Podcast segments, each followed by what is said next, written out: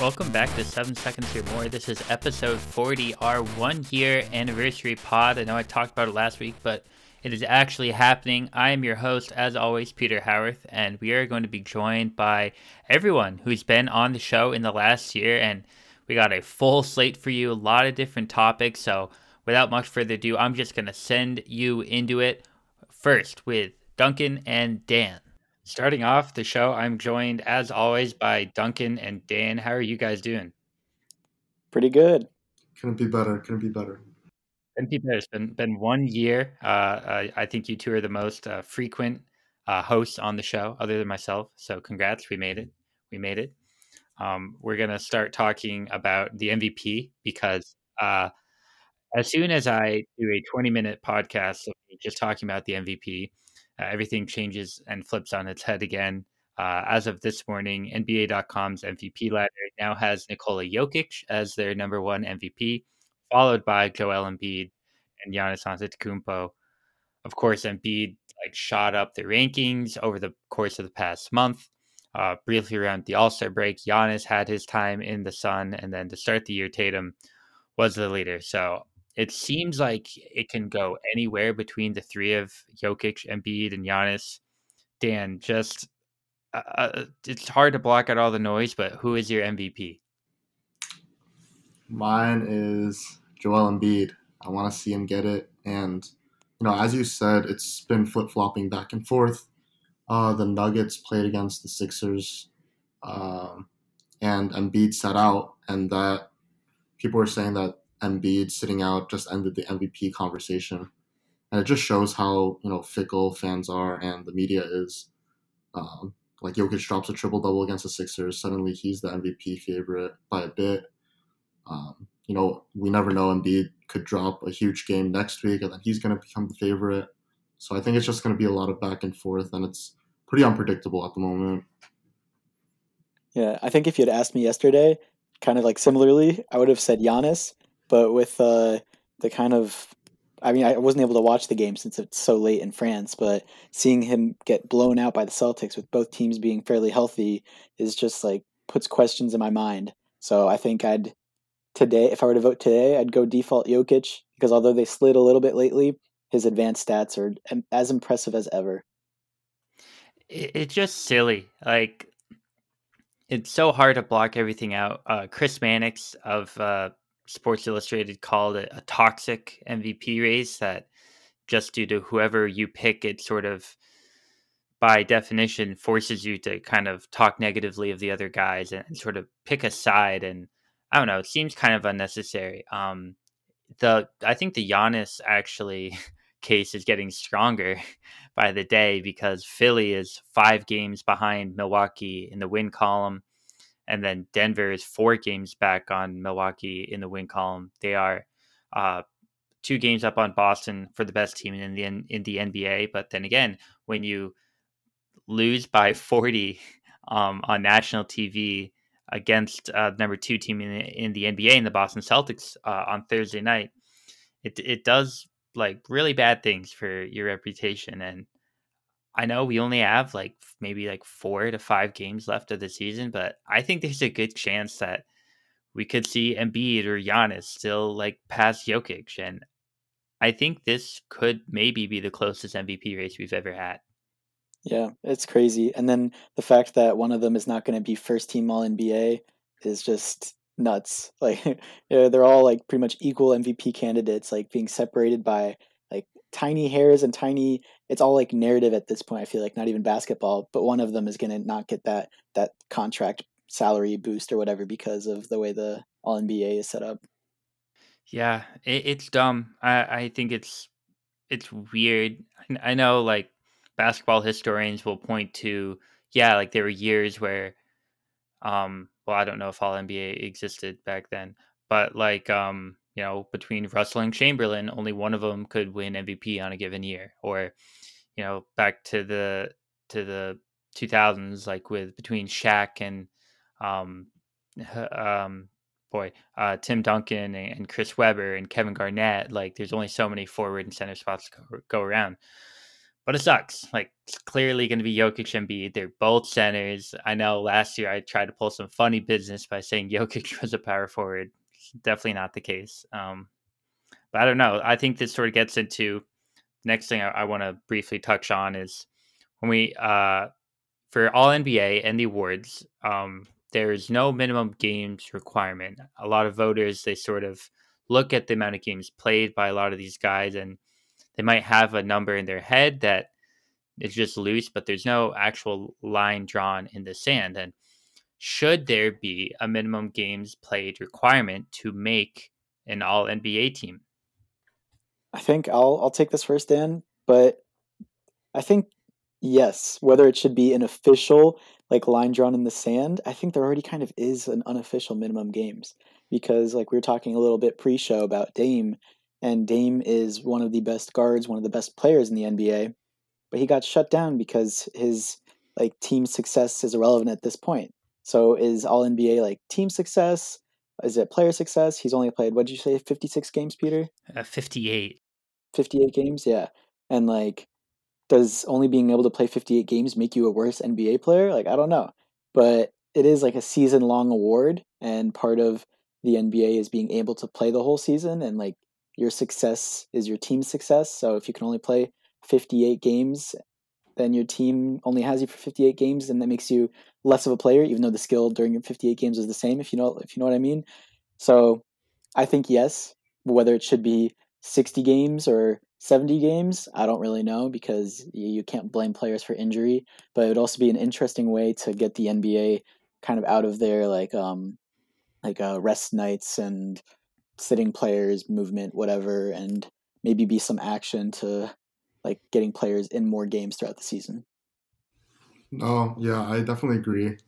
Um, the league is better when the best players are playing, and um, you know, as a fan of the association, I want to see the best players play.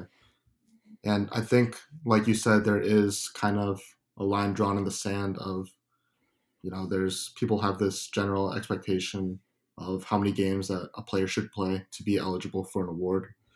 Um, and I think Demar actually commented on like the MVP race. He said something about like um, that in order to win the MVP, the player should play like 78 games minimum or something. Um, I don't know if that's feasible with like just all the games going on, but I think his point is that you know these players should be playing more games to be you know in the conversation for these awards and that also goes hand in hand with the team success like you mentioned duncan so yeah i would say like 70 games for the cut line is that too much do you think well looking at it it's going to be tough for a lot of depending on how many games are left uh, for a given team let's say it's around five of like the top 30 guys in the league in per guys who will make that 70 games. Uh, Jokic has 67 games played. Um, Shai has 64. Um, Jayson Tatum has 71. Sabonis has 74. Porzingis and Donovan Mitchell have 65. Trae Young, 69. Lauri Markkanen, 65. De'Aaron Fox, 68. Walker Kessler, 72. Jalen Brunson 66, DeRozan 69, uh, Julius Randle 77 games played, Bam Adebayo 72. Um, but there's not like a lot of high end talent that has played a ton of games. I mean, you're looking at Embiid 62, Luka 62, Giannis 61, Anthony Davis 50, uh, Kevin Durant 43, you know, Steph 51. It's going to be tough for a lot of these guys to hit these requirements and – if you have that hard line in the sand and you look around and it's like, well, I think LeBron's an all NBA player, but if you miss a cutoff by two games, I don't know, it seems a little silly. I don't know. It's really tough. I think this gets into really the second part where if you want to have this this minimum games played, which I think is like based off fans wanting to watch their players play and watch as fans of the association uh, like to like to see the top players play, then this cannot be something tied to salary. For anyone who's not aware, um, Supermax veteran player extension designations. I don't know. It's a bunch of words. Um, for a player to receive that 35% of the cap in their extension, um, they have to be either uh, a defensive player of the year, uh, two of the last three seasons, or the last season, MVP, two of the last three seasons, or the last season, or All NBA, the last season, or two of the last three seasons.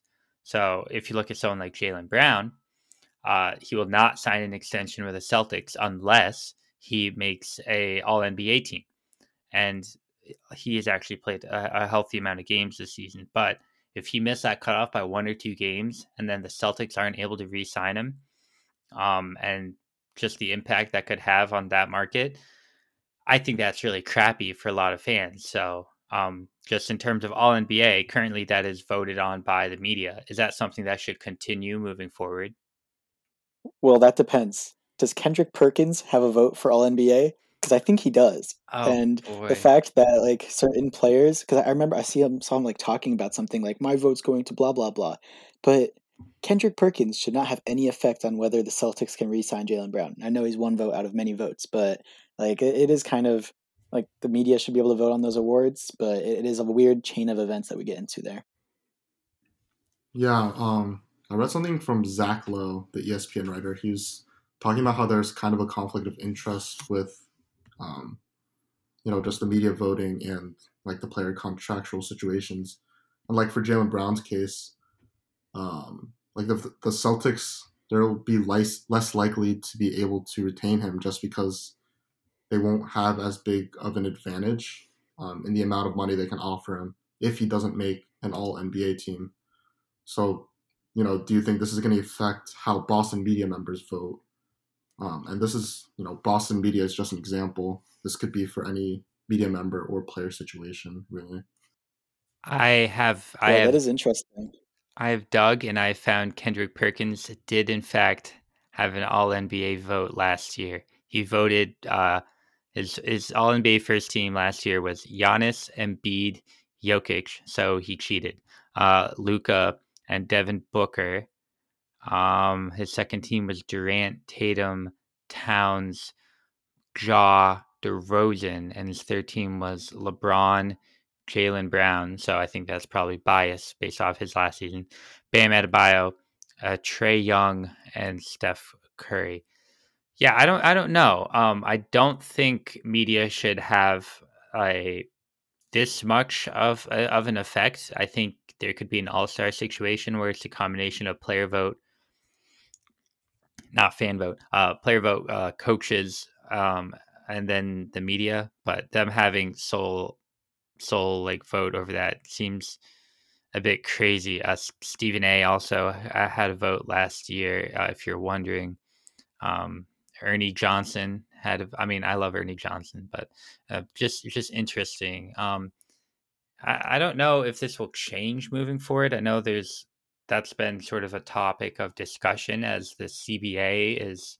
There have been discussions about it, and just if they allow teams to just throw the money at them without necessarily having to make these all NBA selections. Um, I do agree. It's sucky for a situation like Jaylen Brown. Same thing is going to happen with the Atlanta Hawks and DeJounte Murray.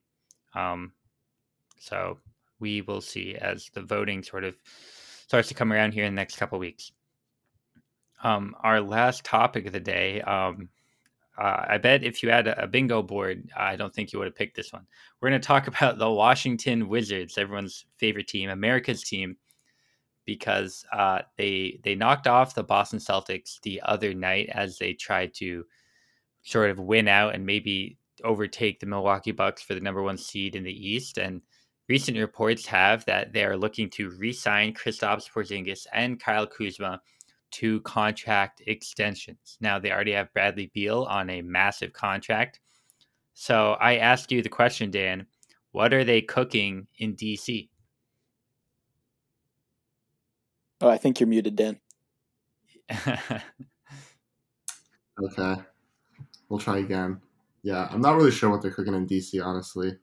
Um, you know, Porzingis had a monster game against the Celtics that night.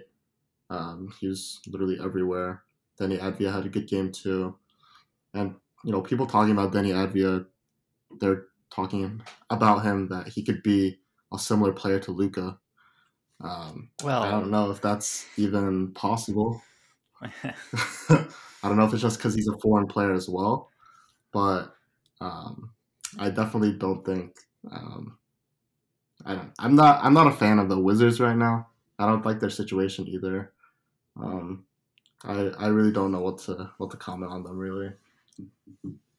Yeah, I'm in the same boat as you, Dan. And plus, like this move kind of locks up their future. Like, I don't know, I don't know how much contract fre- like uh, flexibility and cap flexibility they have right now, but by presumably signing these like multi-year extensions to a lot of money for players who are like starting to perform but have historically not like underperformed, but like never really reached their full potential. Like I guess mostly for Kristaps, maybe he's like close to it now, but like what is the end goal?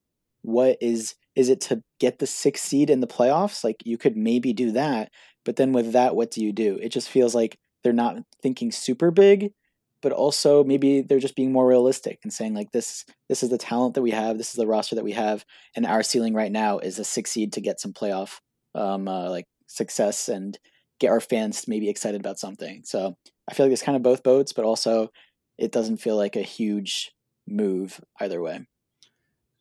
They are weird because they pretty much peaked as an organization in like 2016 or 2017, like recently peaked. Um, they had Wall and Beal. They had the meeting with Al Horford, and Al Horford was picking between the Celtics and the Wizards when deciding to leave Atlanta. And since then, basically nothing has gone right for them. Uh, they have, in a way, bottomed out the last couple years, but they haven't been bad enough. They haven't gotten high enough of a draft pick. So they just keep picking these guys in the mid to late lottery, and none of them have really hit.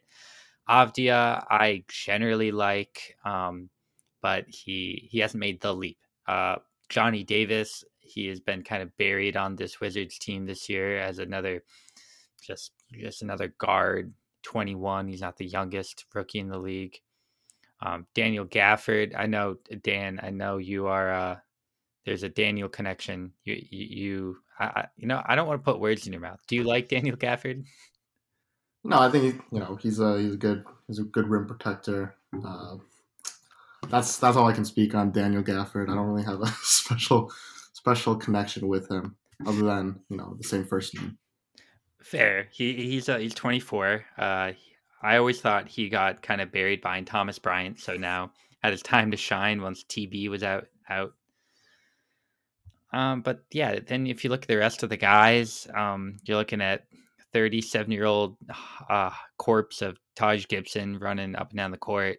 Uh, you got Corey Kispert, who's who's had a good year, but I don't know, he's still Corey Kispert.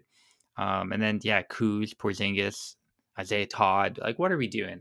It's they're they're not bad enough to be super bad. The young players aren't good enough to be super good, and they don't especially if they go and re-sign these guys, there's not a clear path here to max salary and to do some sort of big shakeup of a move.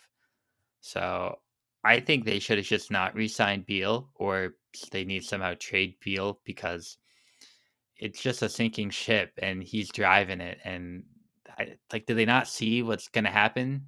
They've they've seen through the last six years they've been mediocre, and they're just paying this guy, and nothing has changed. I I don't understand by any means. Yeah, I'm also curious. Maybe you guys can find this better than me. I'm trying to find their like draft pick um, situation. I found one website and wasn't super like clear, but they might have no firsts this year, and they might have multiple firsts in 2024. So maybe that kind of like frames the timing of this extension a little better. Um, of the you know next year we know we're not going to get better via the draft, so we're going to lock this up, and then maybe we have better assets. I'm not exactly sure, but I don't know if you guys were able to see like what draft picks they actually have because from where I saw, like uh, currently they'd have they have three first round picks that are all getting deferred to 2024. But I don't know if I misread that because it's kind of a confusing website. I, I think you're right. I don't um believe they're in control of their picks this year. I um I also am seeing the very confusing website. I, I think I think we're looking at the same one here, um, Duncan. But a- Yeah, again, pro stats something. yeah, pro pro sports transactions.com. yeah, Um, that's the one. they're they're in a weird situation where why wouldn't they be in control of their own draft picks? Like, what did they? Why, why would they trade any picks for anyone on their roster? Like, it, it- something's not adding up. So yeah, maybe they just need to fully clean out the books in any way possible and just reset these picks and get to a situation where they can actually do something. Uh, this is a bad like analogy, but the Phoenix Suns were one of the few teams remaining in the league with future with control over their first round and second round picks for the next like five or six years, uh, up until the the Kevin Durant trade, and that gave them a lot of leverage because they're not trying to change protections on a future top 14 protected or or anything like that or have to figure out swaps. They was just able to make that trade and run um, and honestly they're not going to get kevin durant obviously but i think they need to they just need to reset maybe sell the team i don't know move the team i, I don't know something needs to change. The wizards are maybe they need to change their name back to the bullets. Maybe that's con- i don't know if even that's controversial but things things are not going great in dc The thing is, you know, Kristaps Porzingis has done everything right this season to deserve, you know, that type of contract. He's played many games. You know, he's this is I think this is his best stint so far since being on the Knicks, the Mavs, um, and he's just available and he's playing at a really high level and he seems to be improving. Um, and I think he is the best player on the Wizards so far, and he's far from their issues. You know, the their biggest issue is, like you said, Bradley Beal's contract. You know, they're going to tie down these three guys 120 mil per year for the next like like 5 years and they're just signing up for mediocrity. And I think eventually teams like the Detroit Pistons and you know the Magic they're going to surpass them eventually cuz even with these guys they're playing you know 500 ball. They're they're a 500 team, mediocrity, 11 seed. No, that's just what they are. They're uh, they're in endless purgatory for sure. I believe that's where we put them to start the season. Uh, Porzingis even he was a kind of a borderline um, all star when, when we looked at the all star conversation. I think the games played might have been might have been weird, and it's hard to you know there's so many there's only so many spots on the all star. Maybe that needs to expand those rosters. Um, but at the very least, I guess you have to resign Porzingis, try to keep the asset. But from there, I don't know. I think we'll be looking at the same spot next season, and we'll say how are they uh, 37 and, and and 45 again, and and just another year of mediocrity for the Washington Wizards. Yeah, that is a hard place to get out of in the NBA. It's the uh, do I destroy everything and I'm bad for three years, or do I just keep it as I am and we're like mid for three years? Because if they do get rid of like Tingus Pingus and Beal somehow magically, like then they'd be even lower. And it's like, yes, maybe that'd be the best move for the future, but it's hard to lose now to win later. Yeah, there's no guarantees you'll be able to get to that 37 wins again. It's you know t- tough to climb that mountain. Um, but you have to be pretty happy, Duncan, though, considering you get to beat up on the Wizards multiple times a year. Yeah, yeah. Well, you know the Hornets, they'll uh, beat the teams in the playoff races at the end of the year when it doesn't matter. But uh, has no, none of the same energy earlier in the season. But at least there's some like decent Hornets basketball happening right now.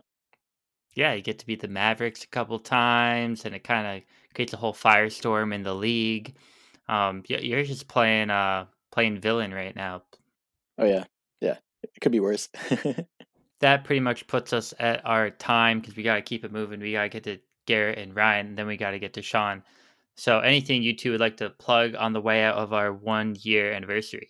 yeah. Um, I think this started with uh in the first episode we talked about UConn men's basketball and women's basketball, and we're ending on it. Uh, go Huskies! When this comes out, maybe they'll have already played. Who knows? But uh, hoping them, giving them, sending them the best of luck tonight.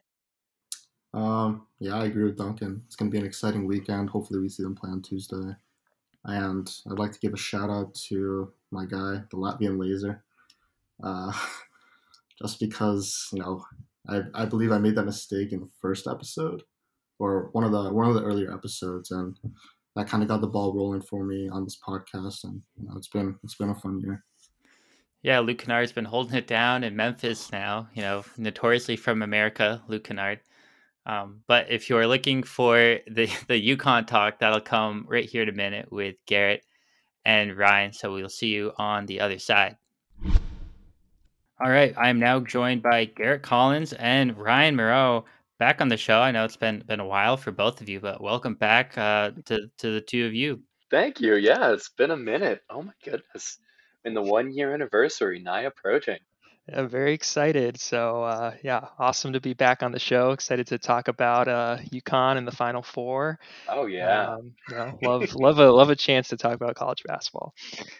Absolutely. What a year it's been. Holy cow. Maybe the most chaotic on record. Ryan, what do you think? Yeah, I mean, there's just something about UConn and chaotic tournaments and Oh yeah. Just making making runs. So, I mean, this is rivaling the the 2011 tournament where uh, you know we were the the three seed, the highest seed, similar Mhm. to to this year, 2023, and uh, a bunch two mid majors. So 2011 at Butler and VCU. This year we got Florida Atlantic and San Diego State. So no, there's a lot of similarities between those years. So definitely kind of has that magical feeling again that uh, you know we've Oh seen yeah. with UConn in when when they make these runs. So Oh my goodness, and we're talking magic. What a time to be a Husky fan. Holy cow. No, it makes me happy that I, I stuck it out. All uh, you know, this is my sixth year at UConn. First two years were you know last year of Ollie, Woof. first year of Hurley. Oh man. Not a not not a great time to be a UConn fan, Dark and the football team was bad. So Oh, dude, everything was bad. Brian, I think our class must have just been cursed, dude. Like we yeah, show up, they start losing everything. I think we signed the like, hey, yeah, you want to go to UConn? Mississippi State breaks the like friggin' 111 game streak. yeah. No, Mm, the women the women haven't won since mm. we've uh, Yeah, we've uh, we've yeah. entered college. Yeah, Like, dude, it's uncanny. You plot when we show up versus UConn success. That they, both just like as we're there. It just go. It's bad news, man. Gone to Yeah, the gutter so since we're there. I'm glad you're here, and the, you know, hopefully they're breaking the streak. I'm just gonna knock on wood prematurely. yeah. I mean, you think it's yeah. money Fingers crossed. The you know So the curse is over. Yeah, speaking of the curse, uh, they're they've set themselves up sort of well so far because uh, they're undefeated this year against non-conference opponents, and and obviously there there was a Oh path yeah. where they could run into another big Big East opponent somewhere down the line here in the tournament. That but that did not happen, and the non-conference wins have been impressive. They've beaten Oregon, Alabama, Iowa State, Oklahoma State, and Florida as some notables in the regular season, and of course the tournament dominance coming against Iona, St. Mary's, Arkansas, and Gonzaga. I mean, we were just talking about how we started off with Yeah. with uh, Kevin Ollie, and then we get in the Hurley era, and not to mention we go from the American to the Big East. So, Ryan, your opinion is the Big East the best Mhm. conference in the country? I mean, I think the Big East, top to bottom, maybe this year isn't quite at the level that you know the Big Twelve is, but I think we've seen these recent hires with um, St. John's getting Rick Pitino. We've got Ed Cooley moving to Georgetown. I think Providence, the the replacement with Kim Kim English from George Mason. I think that's a great hire. Kim English has been able to retain a lot of that talent at Providence, keeping Bryce Hopkins and uh, other top players at Providence. So they should be, you know, they should be a factor next year still. Um, so I think that we're seeing uh, it's just such a fantastic group of coaches. I think you know the top five in the Big East this year. You could definitely argue that the five teams that made the tournament, there's no other conference with as quality of a top five. So it, Mm. time will tell if the bottom of the Big East can kind of rise to, I guess, like the level of the bottom of the Big 12, which is the reason why the Big 12 has just been so insane and so tough uh, in over these past few years. But uh, I, I definitely think that we're the Big East is definitely among the top conferences for sure, and trending upwards, in my opinion. And I think you can kind of tell this year, like people were, I mean, if you look at UConn season again, right? Like they start out hot, like white hot, fall a bunch into as conference play starts to happen, you know, and people are like, oh my god, like to Creighton, losing to Xavier? What's going on?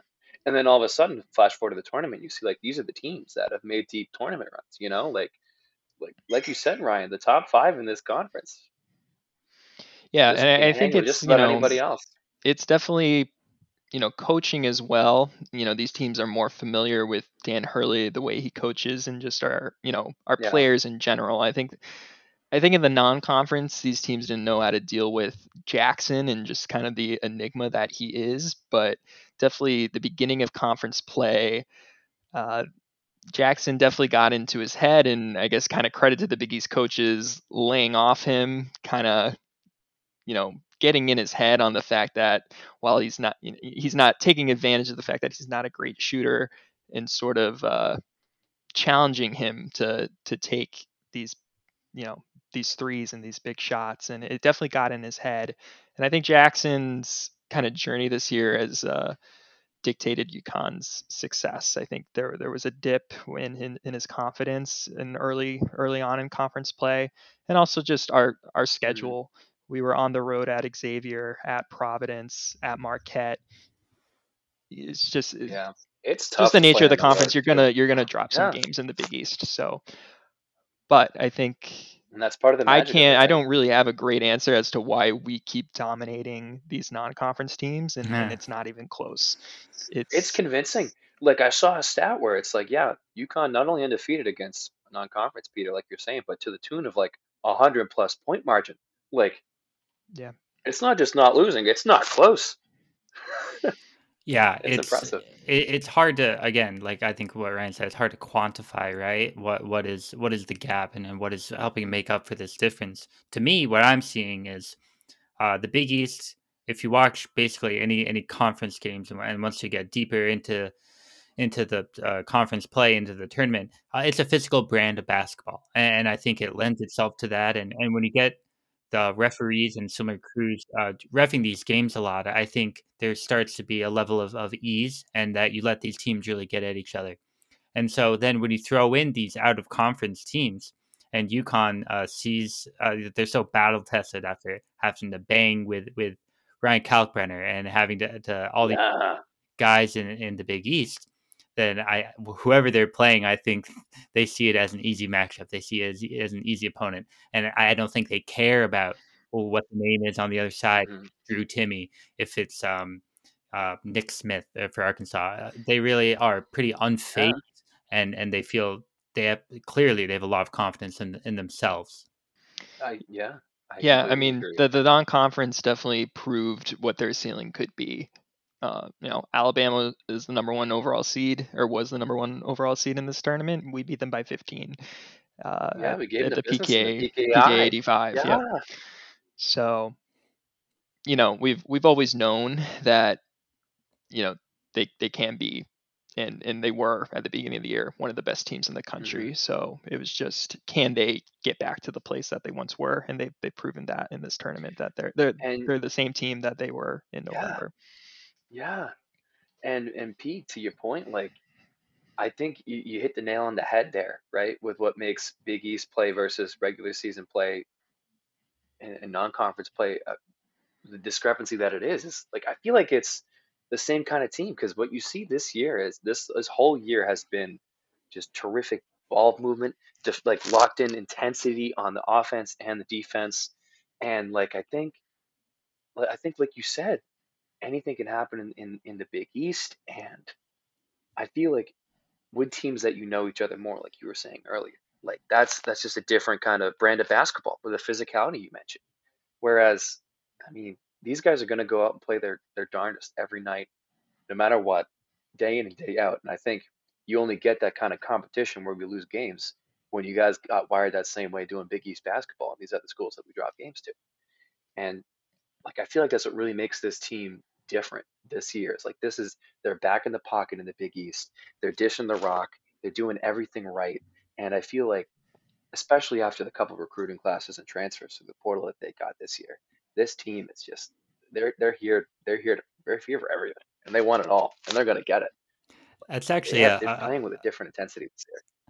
I agree, and and just based off what you were just saying, this was something that sort of came in mind, and I was curious about both of your perspectives because what has really taken this roster, which had foundations in teams from previous years with guys like Jackson, uh, Jordan Hawkins, and Sanogo. Yes. Um, the the thing that has instilled has been the rest of the team around them, and that's been a combination of high recruits, and that's Donovan Kling and that's Alex Karaban, but Mhm. also really taking Yeah. advantage of the new transfer portal rules and being able to import a guy and have them make an impact immediately. So that's Tristen Newton, that's Joey Calcaterra. Like a guy like Tristen Newton, yeah. hmm So I'm Yeah. curious, um, from both of your perspectives, if it's something that you think takes away from the team because it almost feels like it's free agency and you're bringing guys in, or or if you're fine with it and, and you're okay with the culture that is is still there within this team. Hmm. I mean, I guess in terms of team chemistry, and you know, there's a like you said, there's a lot of new players to this year's team, but I don't know. I feel like there wasn't much of an adjustment period Yeah. needed. If you go back to early interviews with Hurley before the season started, he did not think that the team was this good. I think it, it did take a little bit of time for the team to mesh. Hurley Mhm. cites a, uh, a closed door scrimmage against Virginia where Andre Jackson was hurt. I believe another top UConn player was hurt, and we held our own with you know Virginia, which ended up being a top four seed, as kind of the moment where he realized, okay, like we're the real deal. You know, this team has finally come together. So, um, you know, I think Hurley was really smart with the way that he handled the portal this year. He didn't. Mhm. Newton was at the highest, highest ranked, I guess, portal recruit, but ECF, he, yeah. uh, you know, Calcaterra, I think no one really expected that much out of him this year, and he's And then for know, him to be like a knockdown shooter, right? Yeah, Like talk about diamond in the rough. you know, I think I'll I'll I'll say I wasn't a huge Yeah. Alleyne fan early in the year. I was like, you know, But he had some shooting woes. magic, I thought his Yeah. shot was weird looking. I was like, well, what was Hurley thinking there? But he's really, I think he's been it up. huge in our resurgence. Uh, Alleyne is playing so much better. He's, you know, he looks more confident, even with the mid range, hitting mid range, hitting threes a lot more Mhm. often. So, yeah, I think Hurley he, he he found the right pieces to to complement the I guess the core that you talked about the you know with Sanogo Yeah. With And it- Hawkins and with Jackson. Yes, and I think like to your point, Ryan, like holdover pieces like like Hawkins and Sanogo and Jackson, right? Like I remember in years past, there's there's, there's it's not like there hasn't been a lot of talent on UConn teams in years past. I just feel like the way they play together, fit wise, it hasn't been this good in a while. And like I feel like across the board, we have terrific depth and just culture pieces and fit with how people play with each other. Like in years past, like guys like Christian Vital or like Jalen Adams, you know, like lanky, like shooting kind of guys, but you know, I feel like we didn't they didn't have this big paint presence in Sanogo that they've really developed, or like a huge do it all kind of Swiss Army man of, of Jackson, who's he's blossomed into being, who can give you damn near a triple double on a given night, you know? Maybe not. yeah, no, it's de- it's definitely a uh, a unique yeah. yeah, it's a unique UConn team compared to the other other UConn teams that have made runs in the past where there was sort of this like center figure big playmaking guard like Kemba Walker, Shabazz Napier. Yeah. I think there's no there's no like I guess superstar as of right Yeah. now on the team that's kind of taking all Mhm. the shine. So I guess that's th- that is maybe the one concern with UConn is if in the final four it is a close game and we need to Mhm. rely on one guy to make a big play who is confident enough to to take See, that. Um, or go I, ahead, it's Garrett. funny. I think it's a funny thing you brought up there because, like, on on the one hand, right, like, there's not like one go-to guy, you know. Yeah. But like, I'm thinking, um, I'm thinking of where where I was around this time last year in Buffalo, New York, watching friggin' New Mexico State killer Mhm. dreams because they went out to that one guy, Teddy. And I'm like, okay, RJ, Tyrese are gonna step up and make it happen. Like, they get the ball to RJ, he puts it up, deep three, clank, doesn't happen. I feel like this the fact that there's not one guy, you know, just touching on this depth thing I said before, the fact that there's not one guy and you could have a guy that's a threat from the perimeter. like Jordan Hawkins, who's lights out shooter. Or if you need a guy just a quick two, boom, have Sanogo throw in the post, spin around, pirouette, and dunk it on. Or Clingan.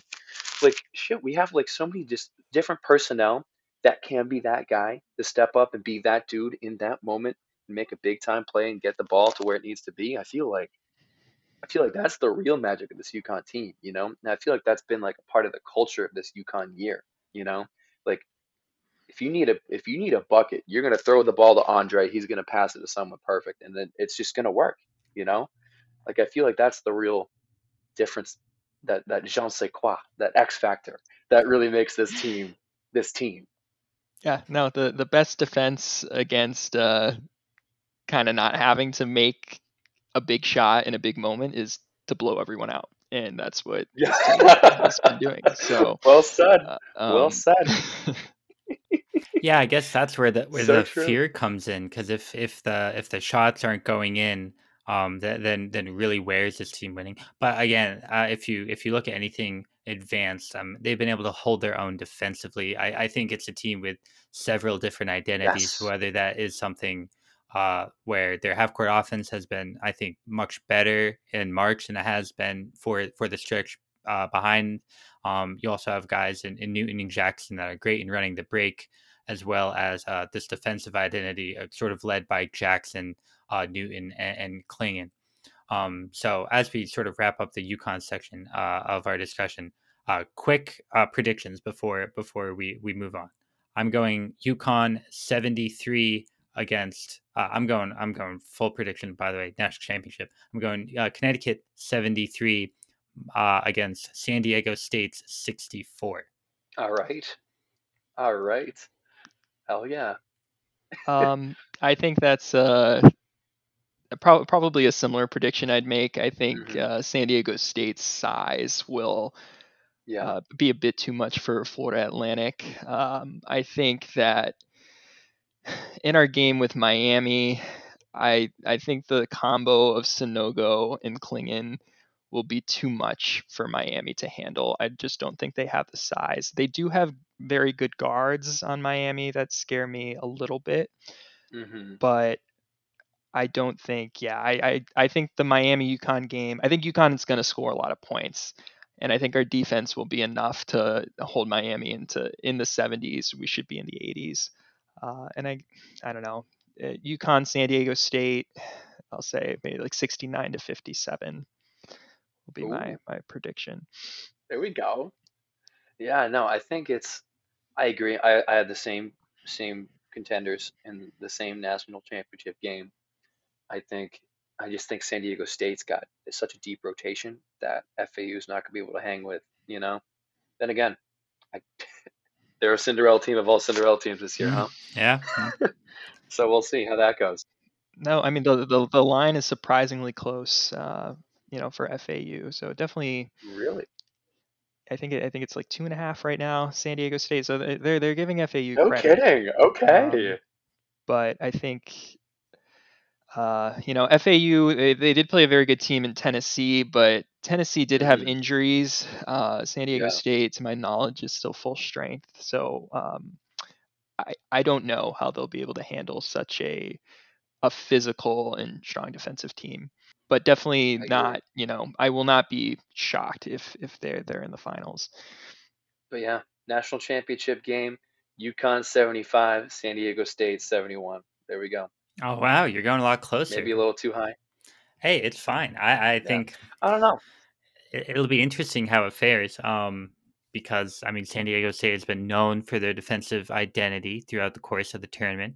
Um, but of course, UConn is is just the the the bucket looks like a beach ball to them. I think it, it looks pretty wide open for them. So it, it's hard to tell where it would go. I mean, maybe there's some jitters. We're playing in that gigantic NRG stadium there in Houston, but uh, we will see. It's true. You know, I feel like I'm only going the over there because you guys went for the the wi- the real low with UP and then Mm. Brian smacked out in the middle. yeah. So hey, we'll cover the top. Yeah, I think I think we'll Now be you kind of run the table. Yeah, we'll be we'll be covered uh, either way, or regardless, uh, unless FAU. I guess we're not covered there.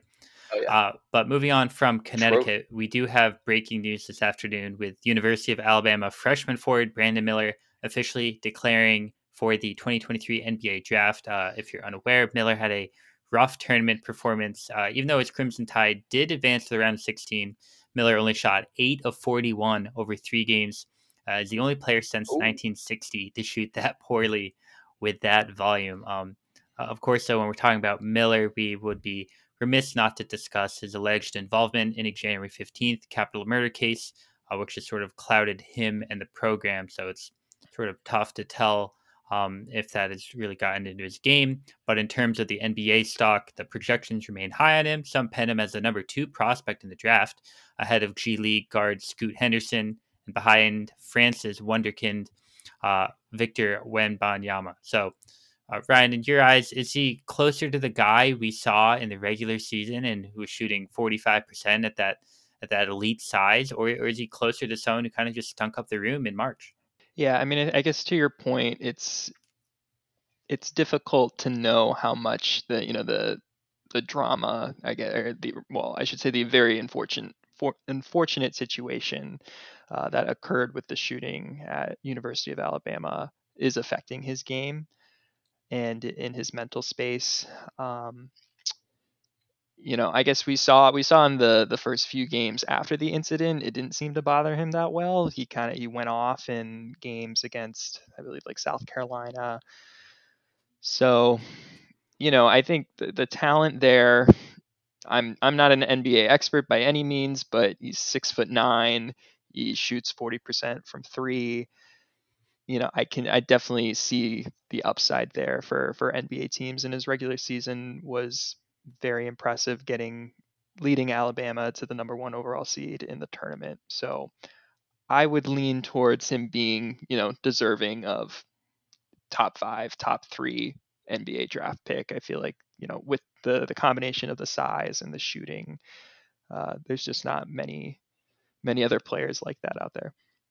Yeah, it's always it's always tough to tell, right? Uh, whether whether shooting's an anomaly in, in college, but uh, definitely the trend uh, lately um, throughout really basketball as a whole has been a combination of, size and shooting and being able to put the the ball on the on the court wherever you are, uh, whatever position you play.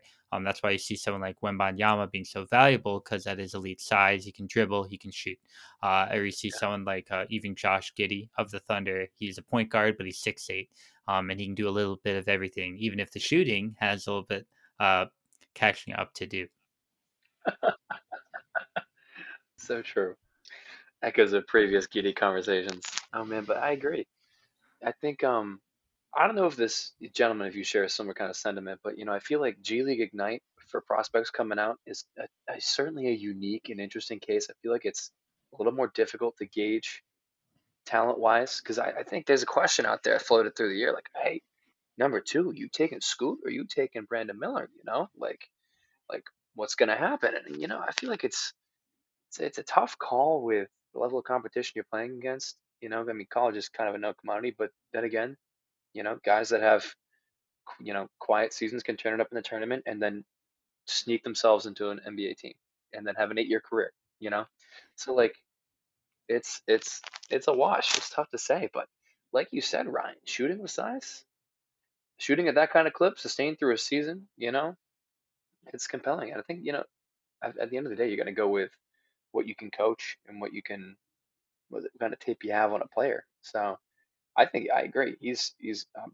I don't know who's going to be number three over him, even with his stinker of a March. Mm. Yeah, it, it's funny what you say about the the G League Garrett because uh, one of the last guys we saw go this high coming from the G League was Jalen Green, and what was so Green? promising, Yeah. of, yeah, exactly. What was so promising about Jalen was that he struggled early on in the G League because of how difficult Mhm. the the league was in terms of the size and the physicality that is there in the G League, but may Yeah. not always be there in college. But as the G League season went on, Jalen got really good, and he really earned his spot. And being able to show, uh, battle through that adversity, and to really start to perform in the G League, we thought it'd be really promising. But it's tough to say whether the just tough environment in Houston uh, maybe hasn't been conducive to his development, but he is someone Mhm. who puts a, up a, a high volume of shots, but it hasn't come at efficiency and it hasn't shown real growth. So you just hope that doesn't happen with Scoot. I mean, he looks electric, but um, it's super. does, it's yeah. kind of apples and oranges when you're comparing these G League guys to these college guys. Yeah. And you know, I think I, I, I guess I only have these kind of reservations about G League guys. You know, if I can even say it's a reservation, it's because you know, like you'll see a stat line. It's like, oh yeah, Jalen Green put up like absurd numbers in a G League. He'll drop like forty on like forty percent shooting, like eh, to go along with you know a damn near triple double. And then you'll see guys like who are like the fifteenth person on a roster tear up the G League. Be, like like I'm thinking of like um, like Mfiondu Kabengele on the Celtics. You know, like he's like Mhm. maybe our 14th man, but like homie puts up like 20 and 10, no sweat, can jump out the building and swat shots. You know, like he looks good. You know, but he's also deep end guy. You know, like he, if if he's coming out on the floor, you know, we're gonna have a problem if you're a Celtics fan. So it's like Yeah. I, I feel like it's a little difficult for me to quantify G League, you know? Whereas college, is like, okay, we, we're kind of familiar over the years of watching and years of, you know, knowing the kind of vibe it is. Like, okay, a college guy's going to need to adjust to the physicality, but, you know, we, we've prepared for that. We've done that with, you know, our Jayson Tatum's of the world, you know, or like, or everyone that's been through the college experience before, you know? So it's, I don't know. It's, but this is why I don't have a GM job. Yeah. Um.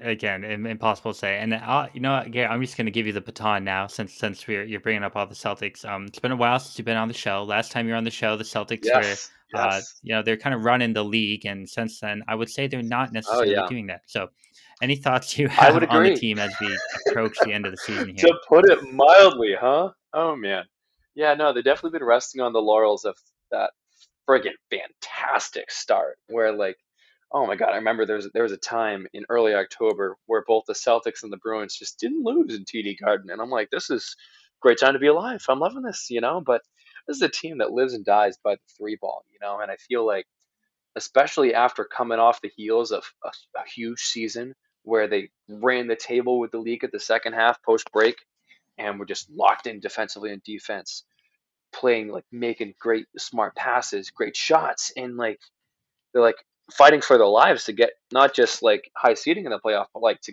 friggin' get in the playoffs because they were playing dead 100 like 500 ball going to December last year. Like last year, if you saw Celtics win, you could bet the farm on them losing the next game. It was just that consistent. But you know, they just found their identity.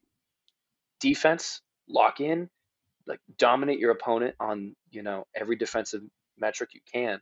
Make shots, make the right pass. And I feel like a big part of the reason they haven't been so dominant like they were in that last stretch of games running to the finals is that they no longer have that same kind of defensive intensity or identity.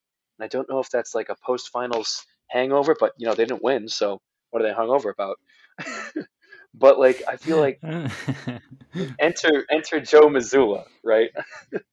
he's he's a great start, you know, and you think like, okay, Mazzulla math, three is more than two. Like, let's go for the 3 Mhm. ball. If you got a team that can hit him at the clip that they were hitting at for that first couple months, it's like, okay, we can work with this. And I feel like they played themselves, and I, I bring up last season because they, they played themselves into having a cushion where they can go through a stretch and play like garbage in December and January and still be number two or three in the East. Like it's, you know, they have that luxury now. And I feel like we saw so much dominance last season because they were fighting for their damn lives, you know, they want to get in the playoffs. Mhm. Whereas now it's like, okay, we're going to make the playoffs one way or another. As, as a one seed, two seed, three seed, four, you know, it's happening, you know, like we're going to get up, we're going to get home court, you know, it's, it's, it's, it's not as intense this year because it doesn't need to be as intense. And on the one hand, you know, seeing how our boy Jayson Tatum shot in the finals, it's like let the man rest, right? But when he's playing the kind of minutes he's playing, it's like, what are we, what are we doing? You know, it's one thing if you're not going to have intensity, you're saving for the playoffs, right? Mhm. But if you're going to spend your All Star, All NBA franchise player 38 minutes a game, it's like we have such a deep team this year. Like, I mean, I'm not about to advocate for, you know, injury management and load management and all that stuff because I know it's kind of a, a hot topic in the league. But it's like, shit, if you saw the problem last year was these guys don't have fresh legs to shoot on, like let, let them let them catch their breaths, you know. And so Yeah. I feel like when this team is on though, they're going to run the table. It's it's like I see a lot of similarities with this the UConn team we talked about earlier in the podcast, right? Like, you know, they came out swinging, went through a rough patch, and we're seeing what they've done in the postseason. You know, you bring that different intensity, and I think they're right back swinging with the contenders. Yeah, well, no, what, what you were saying definitely made me think of UConn as well. So hopefully, Right. once you know, once the pressure's on with the playoffs uh, starting soon, it looks like there's only a few games left in the regular season. Hopefully, that that intensity that you seem to be longing for returns. So. Yes. I'm getting my fix Yeah. though with the Huskies. So Yeah, yeah, three's a company. I was just thinking, like, uh, of a team that can. You, you've seen uh, when they're at their best, they're as good as anyone that there is. But you know, will they turn it on based off the opponent, and will it all just come together at the right time? Uh, the similarities are are extremely evident, and um, yeah, the irony that you know we're following both at the same time. Yeah, it's crazy, crazy season, right? And that's the beauty of basketball. Anything can happen. Anything can happen. We'll see what happens uh, this Saturday with uh, Connecticut, Miami, and then hopefully, if we'll see what happens on Monday night. So, uh, as we wrap this up, Yes, I just want to thank Garrett and Ryan again for coming on our, our one year anniversary pod. And on the way out, anything you two would like to plug? Of course. Oh, well, you know, I want to give major props to you, man, for making this happen for a full year now. I know this is, I remember when you were talking to me about this way back in the nebulous beginnings of Seven Seconds or More or the Peter Howarth Unnamed podcast. You know, like, I'm, congratulations, and, and I'm really proud of you for sticking with this and making it happen and making it such a high quality product now.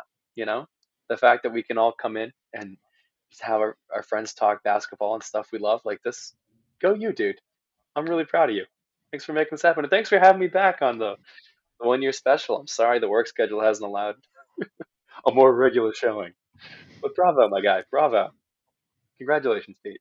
Yeah, no, I mean, I I, I feel very similar where I think it, it's very cool that you know you're able to to create something something like this and it sounds incredibly professional listening on I listen on Spotify. I'm sure you're on Apple Apple Podcasts, wherever you get your podcasts. Um, every on every everything, we're on every every wherever you get podcast. 'em. So um, yeah, no, it's it's it's a pleasure to be on here. Um, you know, my my area is more more college sports, so and you know this is more uh, professional focused podcast, but I'd love to come in and provide my insights whenever you know whenever it's necessary. And with the final four, this is you know this is a super No better time time. for me. So you know, love. Yeah, No better no, time. Loved, loved being on here today. So thank you for having me. Yeah, well, I, I didn't I didn't bring the two of you on just to, to just to boost my ego, but uh, thank you very much uh, for all of that, and of course for Of coming course, on. dude. Uh, you're welcome as always, and um, yeah, uh, we'll be. And I think right now we are throwing it now to Sean. So we'll see you on the other side with Sean. I am now joined by a man who I don't think will buy a Brooklyn Nets jersey for about 10 plus years because his last two purchases were with Kyrie Irving and Kevin Durant. That is our own uh, resident Brooklyn Nets fan, Sean Moore. Thank you, thank you. Yeah, um, you know, I thought about getting a Harden jersey a couple years back, and you were the one to actually say like maybe I'll wait on that, see if he uh, signs an extension. So I do have to uh, give you a shout out for that one. But yeah, I mean my my Durant jersey, it's still in the closet. Um, you know the tie dye, it's sick. The Kyrie, it's uh it's hidden away. It's it's never coming out. Yeah, uh, well, you, it's the it's the stock black Kyrie, so it can it can blend into the corner of the closet. No one has to know it's there. Yeah, it's like it never happened. The the hard the hard one is funny, um, because I, I I've said this before, but so many people were buying the Kyrie Boston jerseys when it happened, and I employed the same wait for the extension. Like let's not get get crazy here. Um, in hindsight, I do think a Harden uh, Nets jersey would be hilarious, and I think it'd actually be the best of the three to have, maybe. Yeah, I mean, in the same light, I was just gonna say it would definitely be the worst of the three. Um, I don't know that Kyrie one. It uh, it means a lot. There's a lot of there's a lot of meaning behind the Kyrie jersey. The Harden one would just be kind of like a forgotten memory. Yeah, it, I it I think it would look like a fake jersey. It's like a it's like a superlative jersey. Uh, I'm trying to think of Yeah. someone else. It was gonna like be eight- that city one too, like that that navy blue city jersey that like at the time might have been cool, but now I just kind of look back at it and be like, ah, we were bad in those jerseys. So yeah, There were there were many many times I looked at one of the Nets city jerseys and thought about pulling the trigger on a Durant, and it never happened. So I am I'm glad I I withheld my purchase. there you go. You gonna get a Suns one now? I don't know. I don't know. I've been wanting to get a Devin Booker for years, and I was waiting till they released the purple sunburst jerseys, and they they came back out with them. But uh, I don't know. I just They are sick. the throwbacks. Yeah. I, I think it's one of these things. As when you get older, it's like like how often are we wearing jerseys? It's it's not something that you Yeah. can do as regularly.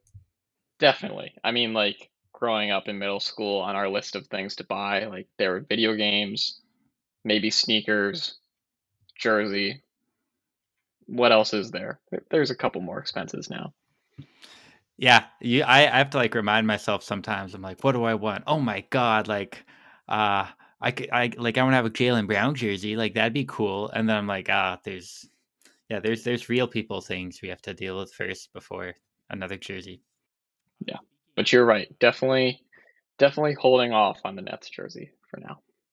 Yeah, pro- probably a, a wise investment. Although, if there's one guy that I think would be at the top of the list for any Nets fan, it'll be Mikal Bridges, who I want to just briefly talk about uh, now, who I think is really putting the fun back in this Nets team. Uh, in 20 games played for the Nets since uh, being the centerpiece of the Kevin Durant trade back to Brooklyn, uh, on 34.7 minutes per game, he's averaging 26.8 points. Uh, and he's shooting uh, nearly 50 40 90, shooting 49.6% from the field, 41.2% from three, and uh, 91% from the free throw line. Now, this is something we're going to get into uh, here in a little bit, but the vibes that Mikal brings to the team, I mean, you can see everyone around the league and even throughout, like I've seen high school and college, are pulling out his celebration with the sidewards three, and he just has brought like energy back to this team. Um, how desperately did this team need this after just so much moping and looking around? Yeah, um, vibes is a perfect word for it. Um, when you know we moved past the the superstar era of the Nets, if you want to call it that, um, you know the clear thinking, at least from ownership, was you know we need to like change the culture and and you know get back to those days before the the KD and the Kyrie signings where you know, we had Kenny Atkinson coaching and the bench was going crazy and you saw those like edits on Twitter because um, the vibes were were sky high. Um, we needed to get that back for sure. Um, do I think that superstar play outweighs vibes? Probably. But that being said, I'm happy where the Nets are at right now. I think it's it's a pretty good start to this new era of the Nets, especially considering the immense fallout that that came from the trade. So um Mikal's been great and you know I love the the um early like comparison stats where uh, you looked at like KD on the Suns and Mikal on on the Nets and like it was almost equal. Um but the funny thing is we're getting to the point where it still feels like not that they're the same player, but the same situation is happening. Um, where we see Mikal like recently 40 uh, or 40 plus on um, the Magic, and they lost by 20 points. so, um, you know, the vibes are a lot better. Team's still got a lot to to do, and um, they're definitely in a difficult situation where um, they have to decide between the lottery and maybe a playoff push. But yeah, that's a long-winded answer, but in short, the vibes are immaculate. Yes, the vi- the vibes are great. I still see those edits of the bench going crazy, doing the little the little hop thing in the foot. I don't even know how to describe it. Um, but exactly what you're saying about the team result maybe not being there, even though Mikal has has been showing up since the Kyrie trade, February 6th. The Nets are 26th in the league in win percentage. They're eight and 15 over that stretch. Uh, they are 18th in three point percentage. They're 25th in offensive rating, 17th in defensive rating, 17th in assist percentage, uh, and uh, basically the highest stat of the remaining ones I have written down is turnover percentage, in which they are 11th. That's the only stat of a ton I wrote down in which they're in the top half of the league. Um, they're going to have all these assets. Uh, they have they got four first round picks from Phoenix, along with Cameron Johnson and Mikal. They got a first round pick from Dallas. Uh, they got a couple picks back from Philadelphia in the James Harden trade. Well, the vibes are good, and it's nice to have a team that maybe is a little scrappier, a little hungrier. It seems that with the destination that Brooklyn is and the amount of salary and, and assets they're going to have, that they're going to be at the forefront of whatever superstar is is coming next. Just as a as a cautionary tale, maybe what do or don't you want to see out of someone coming to Brooklyn? Because I think we've seen a lot of what cannot happen to an organization that is running high on vibes. Yeah, that's a really good question. Um, I, I think commitment is probably the, the number one answer. And I mean, that's not even a knock on the previous guys. and KD was committed to the team. Um, signing Kyrie, Kyrie seemed very committed to the team in the moment, being a, a New Jersey Nets fan growing up. Um, so it's a difficult thing to to scout out, but um, I think you want a guy who's all ball, similar to Durant. Um, but maybe I think in looking for that superstar, um, don't shoot for the stars. Find a guy that you're confident with that can elevate this team and build, um, grow these young players that are obviously um, still young, but are showing signs of um, stardom in the future, hopefully, or or at least just progress. Um, so I don't know who that would be, um, but a guy that's willing to to grow with a with a new team and maybe not start out um, competing for a chip, but get there and and develop. It's always tough to forecast of who a who would be available and b who would be a good fit. I think you said it best when you said that you don't want to shoot for the stars necessarily um, and go for the highest caliber guy because there is that culture thing that exists. And I think when you import Irving and Durant at the expense of what you were building, um, sometimes that can be too quick. So, just two names that came to mind initially were Karl-Anthony Towns and Zach LaVine. Um, they've been very moody players over the course of their career. I don't think they would maybe have the appetite to a take New York media and b deal with a team that, um, again, still hasn't really proven themselves in in a long time. Um, so I don't know. I, I think this will be interesting to see. I, I everything I've heard from Nets fans, as yourself, um, it is a a group to be sympathetic for. Uh, Mina Kimes included. Um, her her vibes are down. That's right. Um, Yep. but speaking of vibes, that Isn't is she a Seahawks fan though? Uh, she so she's a Seahawks fan, but she's a net. I I don't exactly know where the Nets Yeah, I fandom don't. I came don't in, understand. but I think it's Yeah. hilarious. Yeah, I mean the Seahawks, they're still good. So They're uh, in they're a tremendous situation, honestly, where they can make the playoffs and also have a top five pick. So um, she's got something going for her. That is, uh, and hey, they're they're paying Geno Smith like he's the guy. We'll see how that ends up faring out. Yeah, it's a one year deal. It's it's a one year deal. Uh, like we were saying with the vibes, we're going to do a short draft here.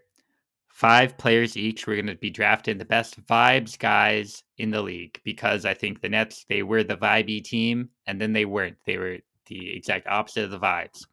Hmm. So uh, I have my I have my big board here. I know Sean has you have yours. Uh, we're not going to go snake style because it's two people. I think that's unnecessary. Uh, but Sean, you will be kicking us off here with the first pick. Yeah, sure. Um, I'm excited to see where you go from from this, but I think that there are, are an obvious top two.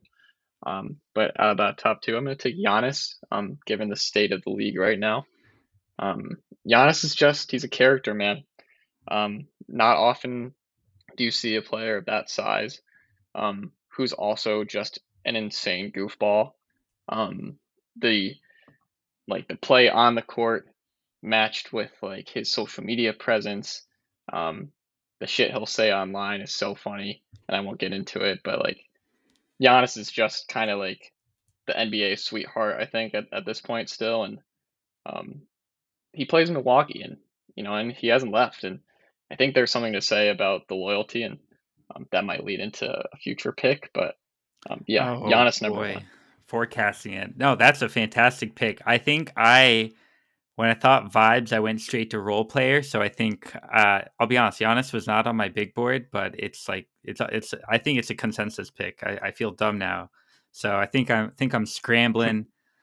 I think uh, I think I'm just gonna try to hijack this with a pick that uh, I thought might be coming down your way sometime. So I'm just I'm going full rogue now. I'm gonna go with the guy who was so happy to return to home Spencer Dinwiddie.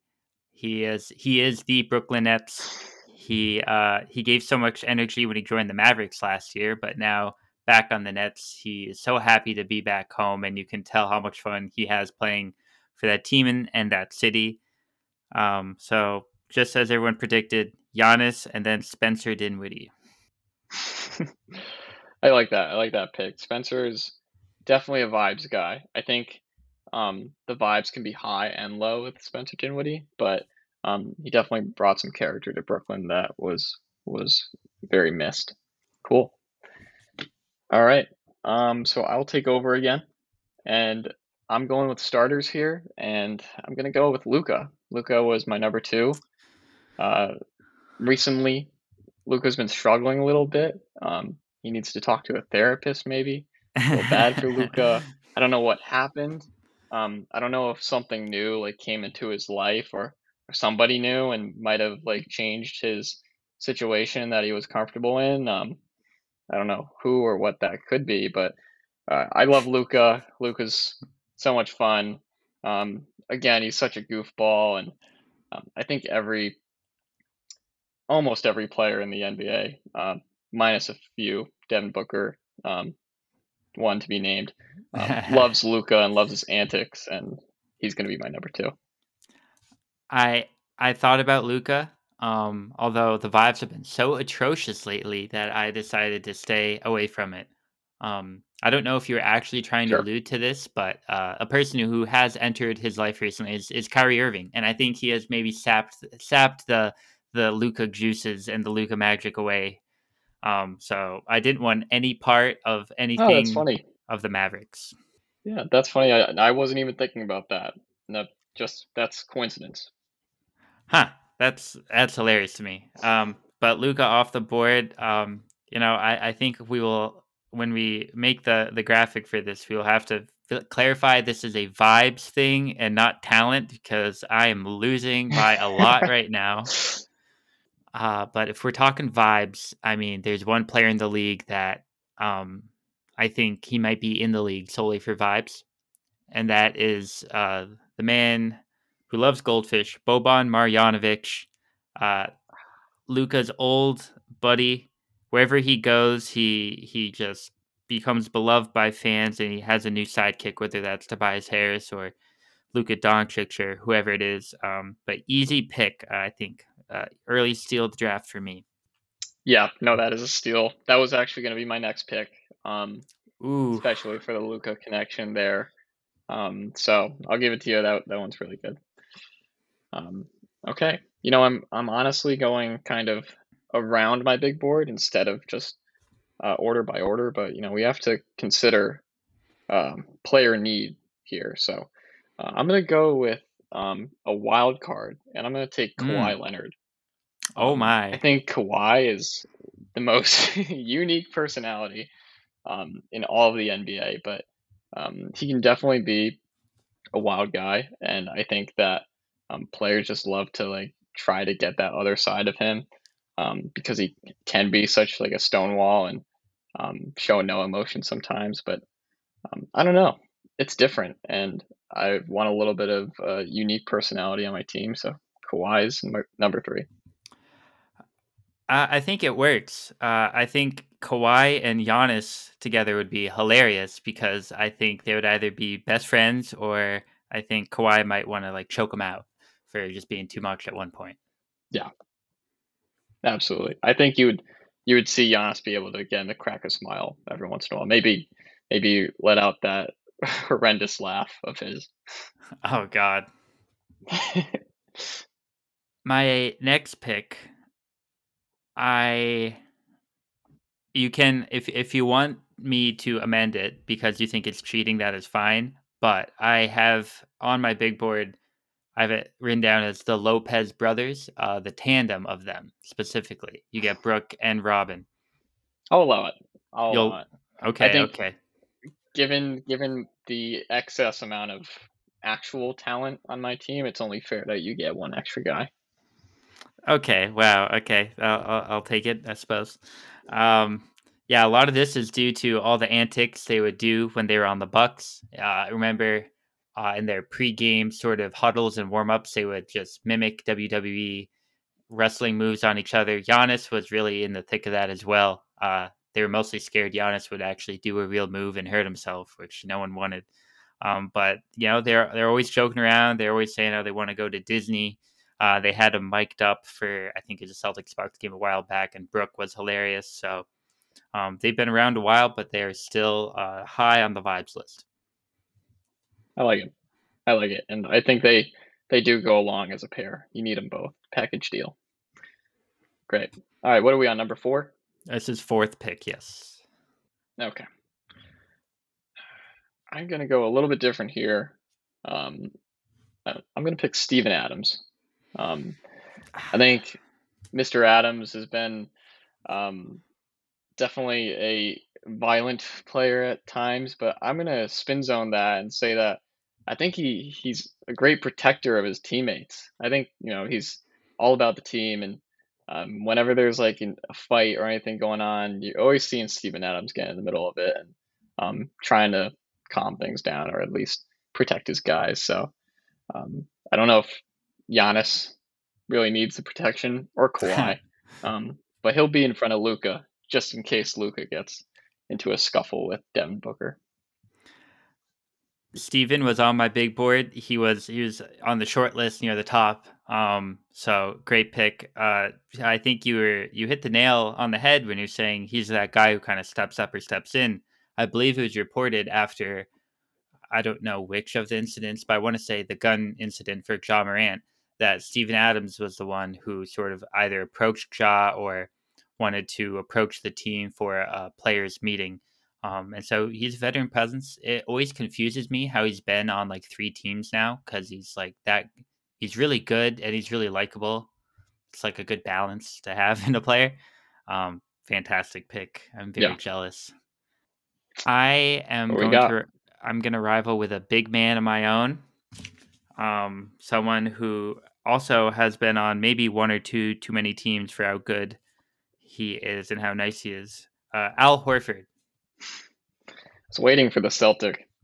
Yeah, I only have a couple on the big board, and so this is my first one. But Al, um, you see how he was he was winking after his, some of his big games in the playoffs last year. How he would flex, how he always flinches uh, during the missed free throws, really bad. Um, he is he is pure vibes. There's so many players on the Celtics who have talked about how important he is and how the team dynamic really changed once he uh, they traded back for him in his second stint here in Boston. Um, but he is he is pure vibes. And fun fact i believe as of today or at least as of a couple days ago he is leading the league in three point percentage at 45.6% wow. Crazy stat. Didn't know that at all yeah for al i think there is something to be said about um, a player coming back to a team that he already played for before. I think it, it just shows a good relationship, and Al's definitely definitely a good guy. Yeah, I didn't realize I have two of those guys because I also have Dinwiddie. Yeah, yeah, and both times they're beloved when they come back. Hmm, very much so. Um, again, it shows that the the connection is there. All right, um, gonna go with my last pick here, and I'm surprised I actually made it to this pick because I did foreshadow it um, towards the top. But um, just like Giannis, who's been very loyal to his city, I'm gonna take Damian Lillard. Um, Dame's a superstar. Um, always have to say that on this podcast, but um, oh god, that I was think insane. people. it was, um, but yeah, I think the people of Portland really, uh, really appreciate Dame for everything he's done. Um, he always is going to get uh, criticism for uh, not ring chasing and, and for sticking with with that city, but um, again, another team player uh, who the guys can appreciate, and then uh, maybe follow in his footsteps and stick around to whatever Brooklyn or whatever my my all vibes team wherever it's located. Um, but yeah, Dame Lillard is going to wrap up my my top five. Dame, uh, uh, he was he he was uh definitely on the bubble for my board. Um, my only thing was, um, I feel like his vibes are are kind of down at the moment because he's being shut down for the season, and Portland. He he's kind of talked recently on how, you know, how like how long can he can he keep going if the team's not really like maybe helping to put the team around him and compete, but. I think the only thing getting in the way Yeah. of your team's vibes right now is uh, the ball. Uh, like there's only one ball to go around between Giannis, Luka, Kawhi, and Dame. I think Steven Adams is fine with it, but the other guys they might need to might need to sit down and talk about it. Yeah, that that is true. There aren't a lot of role players, and you know that's funny because like a lot of the vibes guys are role players. I guess it's just not um, the way I went, but yeah, I know. And Dame definitely does have a uh, a uh, fair reason to complain at this point. Um, it's been so long, and uh, I wonder if, if he will ever get out of Portland. If if he does, it'll definitely be strange to see. I don't know. I saw some people talking about. I don't exactly know who it was because I thought it was kind of dumb after I read it a couple times. But they were saying if uh, he went to the Knicks, that it would be he would be lighting up MSG and he'd be one of the greats of all time if he won anything for the Knicks. Oh yeah, for sure. It um, yeah, definitely. It kind of reminds me of of the Mitchell um Mm. free agency just or trade just a year ago. Um, in a similar way, he'd definitely be beloved by by Knicks fans if he went there. Yeah, I I uh, I think they, they fall the the savior of New York. It's that sort of quota they they fall in. Yeah, yeah. It's every New York team. Every New York team needs a savior, and um, it's it's like the big pitch too. Whatever sport, it's like you can come here and be a hero and like get your name, you know, permanently. Um, I don't know, like engraved in in New York sports culture, but how many times has that actually worked? Um, it hasn't in the past decade, couple decades, but No, yeah, I'm it's I'm definitely s- the pitch. I'm still waiting for the guy to come in and save it. Uh, for really a lot of a lot of these teams, it's we're waiting on the day. I am gonna wrap up this draft. Um, I've I've looked at my team so far. I have a pretty old team, and it's all role players, pretty much. So I'm gonna go with the young guy who I think is a star, and I think given the situation, he could be a superstar. And uh, if we're playing a real team here, which I'd, I'd get crushed anyways, um, I need someone to score the ball. So I'm going with Tyrese Maxey. He's always smiling. He's always got a big old, uh, big old grin on his face, uh, and he is just he plays with so much energy. And if he was not on the Sixers, I would never watch their games because I love you, Joel. You're a great player. That team is not fun to watch. And Tyrese, whenever he has the ball in his hands, he provides such a spark, um, and he just is such a, a breath of fresh air for everything that's going on with the Sixers. Yeah, that's a good pick. Definitely a good pick. Um, especially considering a guy who can, you know, be in the middle of of a team with such high expectations and again have a smile on his face the whole time and uh, not really complain. Um, no, I think definitely a fan watching your team would probably have a lot more love for for that team, whereas mine, like each individual guy, um, probably is is um widely like regarded as a vibes guy, um, but maybe putting them all together would be catastrophic. I should learn my lesson from my from my fandom, but regardless, they're my top five. Hey, I, I think uh, I, I think depending on the approach of the fan here, I think I think there's something for everyone. Uh, just to recap the teams, uh, with Sean, he he has Giannis Antetokounmpo, Luka Doncic, Kawhi Leonard, uh, Steven Adams, and Damian Lillard. I have Spencer Dinwiddie, Boban Marjanovic, Brook and Robin Lopez combined, uh, Al Horford, and Tyrese Maxey. So make your picks. Let us know on Instagram at seven seconds or more, um, or uh, anywhere else. I don't know. You can track us down. It's not that hard to figure out how to do that nowadays. Um, just quickly, a couple of honorable mentions I had on my big board. I don't know if you had any people left for you, Sean. I had a Luke Kornet. Uh, there's my other Celtics pick. I had Coby White, who uh, he just seems like he can never do any wrong. Uh, Bridges, who I thought he'd get picked after we talked about him, did not happen. I have old man Mike Conley, and then I have my own wild card pick. Uh, I didn't I didn't end up using, but Jordan Clarkson. Uh, he's a weirdo. He he does the weird leprechaun thing when he wants to get into a fight. Um, if I needed some crazy energy, I would have gone with him. Yep, all all good picks that were uh that were stored away, but I um I also had Mikal Bridges, and um I think just after the the conversation, I wanted to uh, leave that for there. But Mikal's been been great, and um definitely is a role player with superstar potential. Um, I had Karl-Anthony Towns as well. Um, can be kind of dramatic, and that's ultimately why I didn't pick him. But Hmm. um, similarly to a couple of the other player players I picked, um, you know, has stayed in Minnesota for a while. Um, pretty beloved by his fans, and uh, and dominant player on the court. So he's kind of got it all. Um, I had Jokic. I think Jokic is just a little too um, non-emotional, and I think when you put him next to like Luka, maybe like he'd kind of show his his character. But um, by by himself, I think Jokic is a little uh, not as vibesy as I wanted. And then um, wild card pick here, uh, Mac McClung. Um, oh my god! the vibes that he brought off in the NBA dunk contest.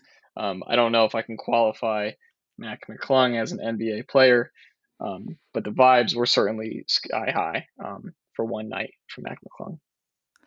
Sky high, yeah, that's an accurate way to say it. Um, I think the Matt McClung pick, uh, maybe, yeah, maybe like a month ago, it would have gone over well. I think he's been pretty quiet since, um, and he was before then. Yeah. So, uh, so that's uh, all we got with Sean. Sean, I appreciate you coming on the show for our for our anniversary. Uh, one of the uh, only friends of the show we have. So again, thank you for your time. yeah, absolutely. Thanks for having me back, and you know, show show's come a long way, and I'm just happy to be a part of it. Anything to plug on the way out? Absolutely not.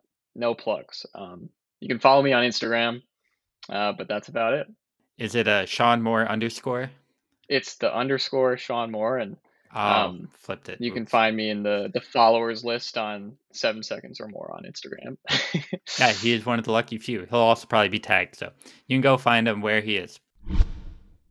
And that does it for the episode. Again, thank you to everyone who has listened to us and supported us through one year. It's been a long but crazy and super fun 40 episodes. We'll see if we get if we're on the pace for that 80 episodes next year and then we'll be near the century mark and I'm sure we'll do something fun and exciting for that. But be on the lookout for us to keep churning these out. Again, it's a lot of fun, and we appreciate all the support that everyone has lended us through a, a wild and fun year. So, we will catch you all next time.